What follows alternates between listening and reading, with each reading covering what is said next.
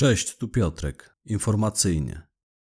Na prośbę kilku słuchaczy założyłem przed kilkoma dniami profil na Coffee, gdzie możecie bez zobowiązań i rejestracji wesprzeć stenogramy, stawiając mi symboliczną kawę. W najbliższym czasie utworzę listę wspierających, podwieszę ją na Facebooku. Podobnie jak ma to miejsce z listą patronów. Link znajdziecie w opisie podcastu na YouTubie. Pozdrawiam wszystkich słuchaczy i z góry dziękuję.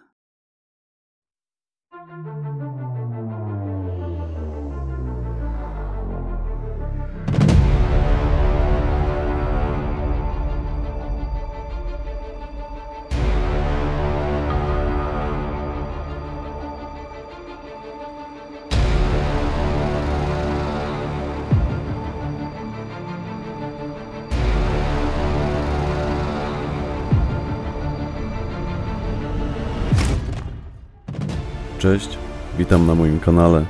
Ja mam na imię Piotrek i zapraszam Cię serdecznie do odsłuchania jednego z odcinków mojej audycji pod tytułem Stenogramy zbrodni.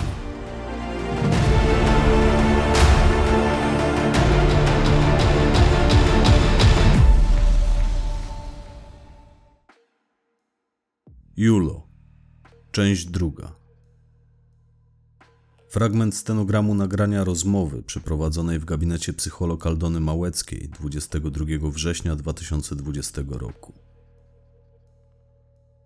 Jak już pani wiadomo, wychowałem się na Gaju, w rodzinie z lekarskimi tradycjami. Moi oboje rodzice, zarówno matka jak i ojciec, byli znanymi w całym kraju specjalistami. Mama była kardiologiem, natomiast ojciec posiadał cztery specjalizacje. Był chirurgiem, onkologiem, histopatologiem i patomorfologiem. Wiedli dość aktywne życie, pomagając ludziom w walce z problemami. Praktycznie zupełnie pochłaniała ich praca i wszystko, co z nią było związane. Wieczne dyżury, sympozja naukowe, eventy, konsylia i kongresy. Zwał to jak zwał, natomiast efekt działalności moich rodziców był taki, że rzadko mieli dla nas czas, wciąż byli zabiegani, bez przerwy w rozjazdach. Mówiąc nas, mam na myśli siebie i mojego o 13 lat starszego brata. Zapyta pani, skąd ta różnica wieku. Mogę się wyłącznie domyślać, że ja nie byłem planowany.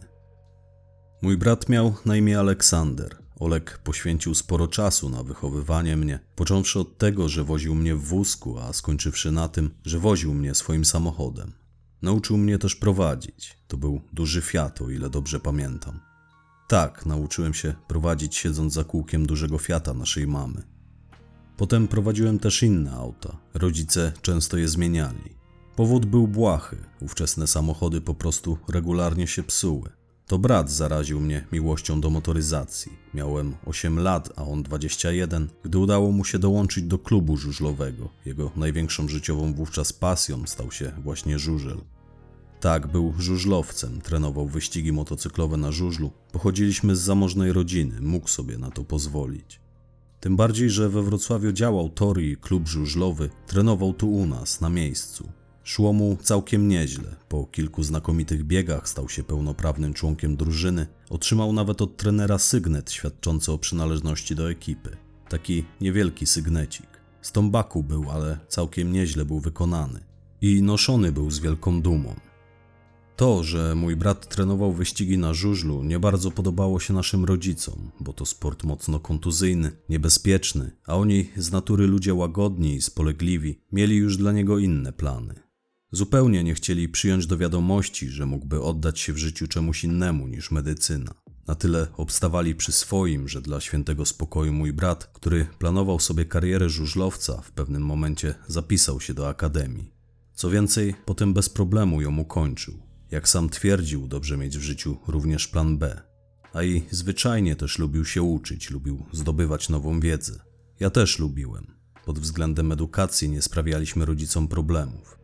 To znaczy, w moim przypadku było tak wyłącznie do czasu. To Olek nauczył mnie czytać, pisać i wędkować. Spędził mnóstwo godzin przesiadując ze mną nad wodą. Niezliczoną ilość czasu poświęcił też na to, by czytać mi różne książki. Gdy byłem jeszcze kajtkiem, siadaliśmy w jego pokoju na dywanie, oparci plecami o łóżko i on mi czytał.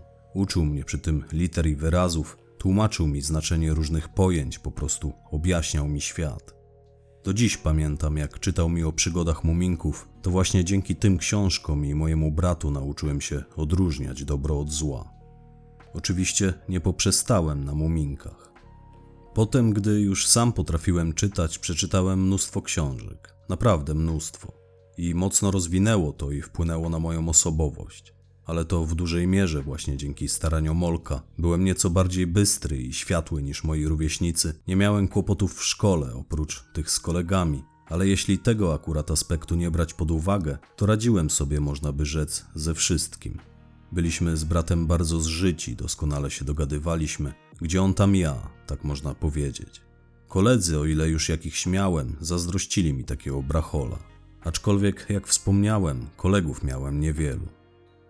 I w kwietniu 1980 roku, miałem wówczas 15 lat, mój brat postanowił pojechać ze swoim przyjacielem Stefanem i ze swoją ówczesną dziewczyną Joanną do Warszawy, by kupić kolejne już w jego życiu auto.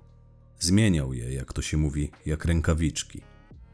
Po tym jak otrzymał dyplom Wrocławskiej Akademii Medycznej, w niebo wzięci rodzice obsypali go pieniędzmi, a on postanowił kupić sobie nie BMW, nie Mercedesa, tylko Poloneza, takiego jakimi jeździła ówczesna milicja, z dwulitrowym silnikiem DOHC ze 112 końmi mocy.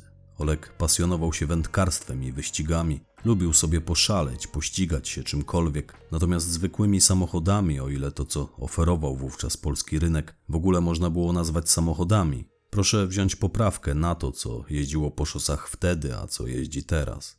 Więc zwykłymi autami poszaleć się nie dało, a mój brat pochodzący z zamożnej rodziny miał pieniądze, miał chrapę właśnie na takiego podrasowanego poloneza. Niełatwo było go dostać, bo wyszedł na rynek w limitowanej serii, natomiast od czasu do czasu zdarzało się, że w prasie pojawiało się ogłoszenie o sprzedaży akurat tego modelu. I trafił w końcu na takiego, jakiego sobie wymarzył. W czerwonym druku umówił się z właścicielem tego poloneza w Warszawie pod stadionem dziesięciolecia. Facet, znaczy właściciel, przez telefon powiedział, że w najbliższą niedzielę będzie go można znaleźć właśnie tam. I pojechali Fordem naszego ojca. Mój brat Olek, jego dziewczyna Aśka i serdeczny ich kolega Stefan. Pojechali na ten stadion. Mieli przy sobie saszetkę z pokaźną sumą pieniędzy, bo Olek oczywiście nie zamierzał wrócić z pustymi rękami. Traktował temat bardzo poważnie. Posiadał przy sobie wówczas półtora tysiąca dolarów, które wcześniej skupował przez cały tydzień, najpierw po rodzinie, a potem też na mieście, od cinkciarzy. Dużo tego było, sporo więcej niż potrzebował, ale wziął wszystko co miał, wszystko co udało mu się odłożyć. Był wyjątkowo zdeterminowany, by nabyć ten samochód że właściciel tego poloneza zażyczył sobie dokonać transakcji wyłącznie w twardej zagranicznej walucie, w owych czasach nie było w tym nic nadzwyczajnego. Tamtej pamiętnej dla mnie niedzieli miałem pojechać z nimi, lecz w piątek jeszcze okazało się, że w poniedziałek czeka mnie w szkole kartkówka. Powiedziałem o tym bratu, polecił mi zostać w domu, bym mógł w spokoju się pouczyć. Stwierdził, że pokaże mi stolicę innym razem, że szkoła jest najważniejsza. Tak, to była niedziela, 4 maja 1980 roku. I potem, gdy nadeszła środa, to było już późnym wieczorem, od momentu, gdy widziałem brata po raz ostatni, mijała trzecia doba. Bardzo za nim tęskniłem, nie potrafiłem znaleźć sobie miejsca, natomiast osobiście nie miałem żadnych złych przeczuć, nic w tym stylu. Zdarzało się, że Olek bywał nieprzewidywalny. Przebywałem wówczas z matką w salonie, bo ojca nie było. On był wtedy na jakimś sympozjum w Bułgarii. Poleciał tam dwa dni wcześniej, w poniedziałek rano. Mimo, że jego syn nie wrócił na noc do domu, poleciał. Ale taki był nasz ojciec. Obowiązki ponad wszystko. Więc byliśmy wtedy z mamą w salonie. Ona siedziała w fotelu przy stoliku, na którym stał telefon. Czekaliśmy na jakiś znak od Olka, na wiadomość od niego, że nic mu nie jest, że złapali gdzieś w trasie gumę albo mieli jakiś problem z autem ojca, bo jego Ford często ulegał przeróżnym usterkom. W każdym razie spodziewaliśmy się usłyszeć wreszcie w słuchawce, że już są w drodze, że już wracają, że wszystko z nimi w porządku. Bo przypominam, telefony komórkowe wtedy nie istniały. Żeby zadzwonić, trzeba było mieć kartę, znaleźć budkę telefoniczną i tak dalej.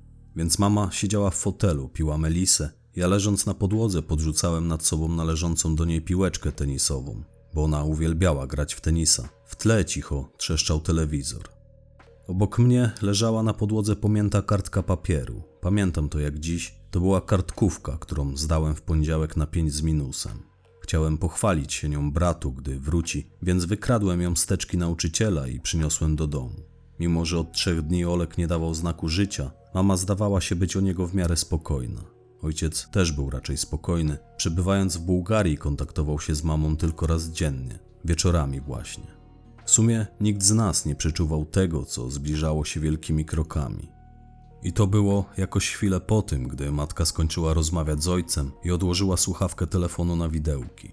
Zaraz też podniosła ją ponownie. Zamierzała chyba zrobić to, o co poprosił ją mój ojciec, czyli po raz kolejny obdzwonić szpitale. Tyle, że mama była sprytniejsza. Zamiast wydzwaniać po szpitalach, telefonowała bezpośrednio do MZ-u, do Ministerstwa Zdrowia. Miała tam znajomości, zresztą oboje moi rodzice je mieli i dzięki nim kontrolowała, czy mój brat lub któraś z towarzyszących mu osób, Stefan czy Asia, nie trafili z jakiegoś powodu pod opiekę lekarzy. Taka była wówczas milicyjna wersja. Jeśli w tle figuruje zamiar zakupu auta, to państwa synowi mógł się przydarzyć wypadek samochodowy. Była też druga wersja, cytuję. Spokojnie, niech się pani nie martwi. Syn jest młody, miał przy sobie sporo pieniędzy. Pewnie kupił auto taniej niż się spodziewał i wybrał się ze znajomymi na Mazury, by to uczcić. Wróci, proszę cierpliwie czekać. Pamiętam jak drugiej doby po zaginięciu Olka, we wtorek rano, zgłaszaliśmy z mamą fakt jego zaginięcia na komisariacie.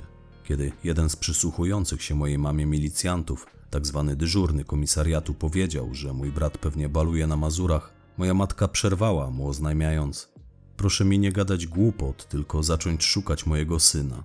Gdyby chciał pojechać na Mazury, to poprosiłby mnie o klucze. Mamy na Mazurach domek letniskowy.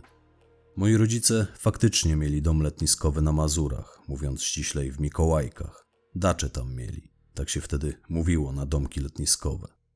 Wspominałem już, mieliśmy sporo pieniędzy. Oprócz mieszkania we Wrocławiu na Gaju, rodzice posiadali też kilka innych nieruchomości. No i mój brat ciągle zmieniał samochody, jeszcze częściej niż rodzice. Do tamtej pory miał nawet jednego fajnego Mercedesa, ale na tyle starego, że ten więcej stał niż jeździł. No i wymarzył sobie tego poloneza. Powiedział, że go podrasuje i będzie się nim ścigał. Olek odbierał mnie czasami spod szkoły, czy to swoim autem, czy rodziców. Między innymi dlatego byłem w szkole średnio lubiany, inne dzieci nazywały mnie resortowym dzieckiem, co uważam było wobec mnie nie fair, bo na wszystko, co mieliśmy, moi rodzice ciężko sobie zapracowali. I też nigdy się z niczym nie obnosili. Ani ojciec, ani matka nigdy nie należeli do partii. Dużo podróżując po świecie, szybko zaczęli brzydzić się panującego u nas ustroju. Ojciec, widując w telewizji tych wszystkich prezesów, sekretarzy i przewodniczących, bił się jak piskorz, byleby tylko przy nas nie przeklinać. Mimo, że spokojny był z natury, to jak sam twierdził, komuchów zadusiłby gołymi rękoma. Kilka razy te i podobne słowa wymsknęły mu się w mojej obecności. Kiedy niespodziewanie zadzwonił dzwonek do drzwi, odrzuciłem piłeczkę, którą trzymałem w dłoni, zerwałem się z podłogi i dzierżąc w dłoni pomiętą kartkę papieru, pobiegłem je otworzyć. Liczyłem ujrzeć w progu brata, ewentualnie Asię, która rzekłaby: Trochę się opóźniło, ale jesteśmy. Olek ze Stefanem zaraz przyjdą, parkują na dole samochody. Ale to nie była Asia. Nie był to też Olek. Nie był to również Stefan. Otworzywszy drzwi, ujrzałem dwóch postawnych mężczyzn. To byli ubrani po cywilnemu milicjanci z Wydziału Kryminalnego Komendy Wojewódzkiej, dokładnie z sekcji do spraw przestępstw przeciwko życiu i zdrowiu. Mama, nie przeczuwając niczego złego, zaprosiła ich do środka, poczęstowała herbatą. Myślała chyba jeszcze wtedy, że przyszli dopytać o podróż Olka. Do dziś mam w głowie ten widok, kiedy moja mama upuszcza na podłogę filiżankę, a potem sama ląduje na tej podłodze. Na wieść o śmierci syna zasłabła i straciła przytomność. Gdy milicjantom udało się ją docucić, ja wciąż stałem bez ruchu pod ścianą. Po policzkach ciekły mi łzy, serce biło mi jako szalałe, oddychałem łapczywie, jak gdybym się dusił. Nie mogłem złapać tchu. Odleciałem. Pierwszy raz w życiu czułem się tak jak wtedy i nikomu tego nie życzę. Nikomu. I w pewnym momencie na prośbę tych dwóch milicjantów mama wyprosiła mnie z salonu, nakazała mi udać się do swojego pokoju. Ale mój pokój sąsiadował z salonem. Stanąwszy przy drzwiach i przyłożywszy do nich ucho, słyszałem wtedy wszystko, co ci milicjanci mieli do przekazania mojej matce. Umarłem wtedy, razem z Olkiem. Gdy usłyszałem, że mój brat został zamordowany, dosłownie umarła we mnie jakaś cząstka mnie. Nigdy się do końca nie podniosłem po tej tragedii, która nas wtedy spotkała. Moi rodzice chyba też nie, aczkolwiek oni poradzili sobie z tym o wiele lepiej niż ja. Po prostu zajęli się pracą, narzucili sobie jeszcze więcej obowiązków. Chyba to pozwoliło im przetrwać. To i leki uspokajające, które brali. Ja niestety od tamtego momentu musiałem radzić sobie sam. I słabo mi to szło. Mówię, coś we mnie wtedy umarło. Nigdy potem nie byłem już taki jak wcześniej. Uśmiech, który zawsze mi towarzyszył, zniknął mi z twarzy na długie lata. Ciało mojego brata znaleziono 7 maja w środę rano. Spoczywało w lesie pod Piasecznem w niewielkim i dość płytkim dole. Na zwłoki Olka niedbale narzucono zwłoki Stefana. Obaj oni zginęli od strzału w tył głowy. To było coś w rodzaju egzekucji. Później ich zwłoki ktoś w tym dole nieudolnie próbował spalić, przykrywając je wcześniej stertą mokrych liści. Unoszący się z lasu gęsty dym zauważył przejeżdżający tamtędy dostawca chleba. Zatrzymał się potem, widząc patrol milicji, powiedział im o tym, co zauważył. I tak milicja trafiła w lesie na zwłoki mojego brata. Wciąż miał przy sobie dokumenty, Stefan też. Oczywiście ślad po saszetce z pieniędzmi zaginął, zniknął też bez śladu fort naszego ojca, jak i sygnet drużyny żużlowej, który Olek nosił na serdecznym palcu lewej ręki. I złoty łańcuszek z szyi Stefana też zniknął. Zapyta mnie pani, skąd to wiem.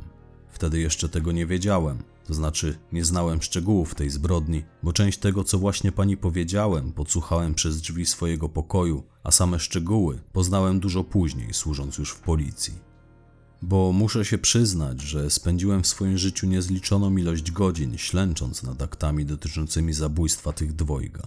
Robię to zresztą do dzisiaj. Do dzisiaj mam kilka wątpliwości dotyczących tej sprawy, bo na przykład zwłok Joanny nigdy nie ujawniono. Ona potem przez całe lata figurowała jako zaginiona, zanim ta sprawa po prostu nie została umorzona. Ostatecznie umorzono to śledztwo ze względu na niemożność wykrycia sprawców. To też kolejny cytat. Co wtedy przeszedłem, to wiem tylko ja. Tym bardziej, że rodzice poświęcali mi jeszcze mniej uwagi. Jak mówiłem, byli oddani obowiązkom, a po śmierci Olka popadli w tę swoją pracę, oddali się jej bez reszty. Być może był to ich sposób na traumę, w każdym razie ja ze swojej perspektywy oceniam to negatywnie. Nie powinni byli mnie wtedy zostawiać. Czułem, że nie mam już nikogo, że jestem zupełnie sam. Żyłem z wielką pustką w sercu, funkcjonowałem z dnia na dzień. Tak to mogę nazwać. Nie żyłem, tylko funkcjonowałem.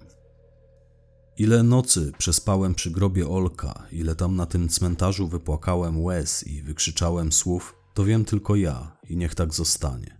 W każdym razie śmierć brata była dla mnie ogromną tragedią. Stałem się milczący i wściekły na cały świat. Nosiło mnie potem, proszę pani. Nosiło mnie przez długie miesiące, a nawet lata.